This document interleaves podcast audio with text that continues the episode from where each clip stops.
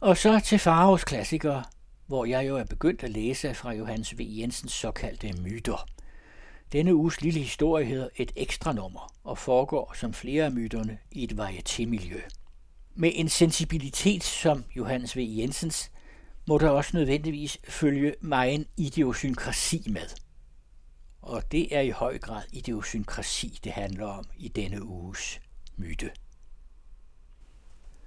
Forleden aften var jeg i Cirkus Varieté. Jeg sad op i en loge, omtrent vis-à-vis scenen.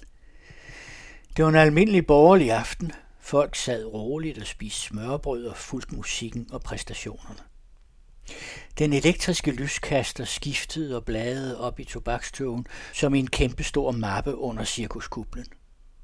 Indgangen var lige under mig. Der kom endnu folk. Sneede af vejret udenfor. Gulvet var fuldt besat. Nede i parkettet, en halv snes alen fremme, sad en høj og meget tykhalset herre til lige med en anden mand ved et af bordene. De drak whisky og var så ivrige i en passiar, at de kun sjældent tog notits af forestillingen. Han var næsten totalt skaldet, denne herre. Derfor var det, jeg forså mig på ham.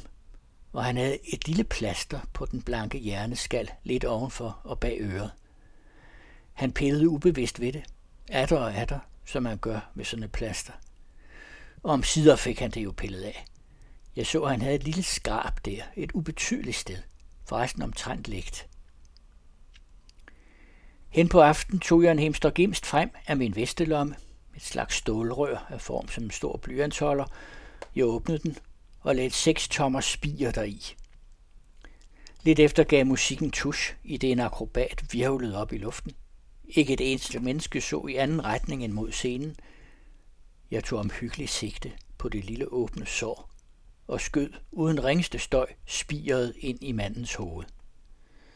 Og det runde, nøgne hoved faldt forover, bare som et næk af manden. Ellers rørte han sig ikke. Der gik nu fulde fem minutter. Akrobaten arbejdede og tog rimelig applaus. Folk sad kønt ved bordene. Så puffede vennen til ham, der er blevet så eftertænksom. Han skal se noget op på scenen. Akrobaten overgår sig selv i et eller andet. Og det skaldede hoved ruller om på siden. Vinden griber i ham. Han sejner for stolen som en sovende. Hans stokkehåndtag knaller på gulvet. Der opstod på få øjeblik panik. Uroen bredte sig i mængden som bølgeringe efter en sten. Hele gulvet over stod de op og så efter dette her. Rakte hals, de, der ikke kunne få noget at se, satte sig skuffet og stedmoderligt behandlet ned igen. Der hang en herre sten død i armene på sin ven. En tung herre.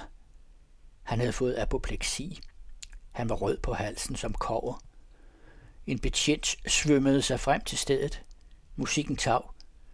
En brandmand blev i embedsmedfører ramt af den almindelige panik og sprang fra rampen ned i orkestret, hvor han blev liggende uden at kunne rejse sig så bar de det store slappe lig ud gennem midtergangen. Forsigtigt. Det var i brun vinterfrakke og ganske nye fjederstøvler.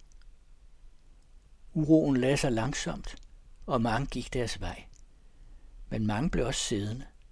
Musikken spillede, og en sangerinde viste sig på scenen.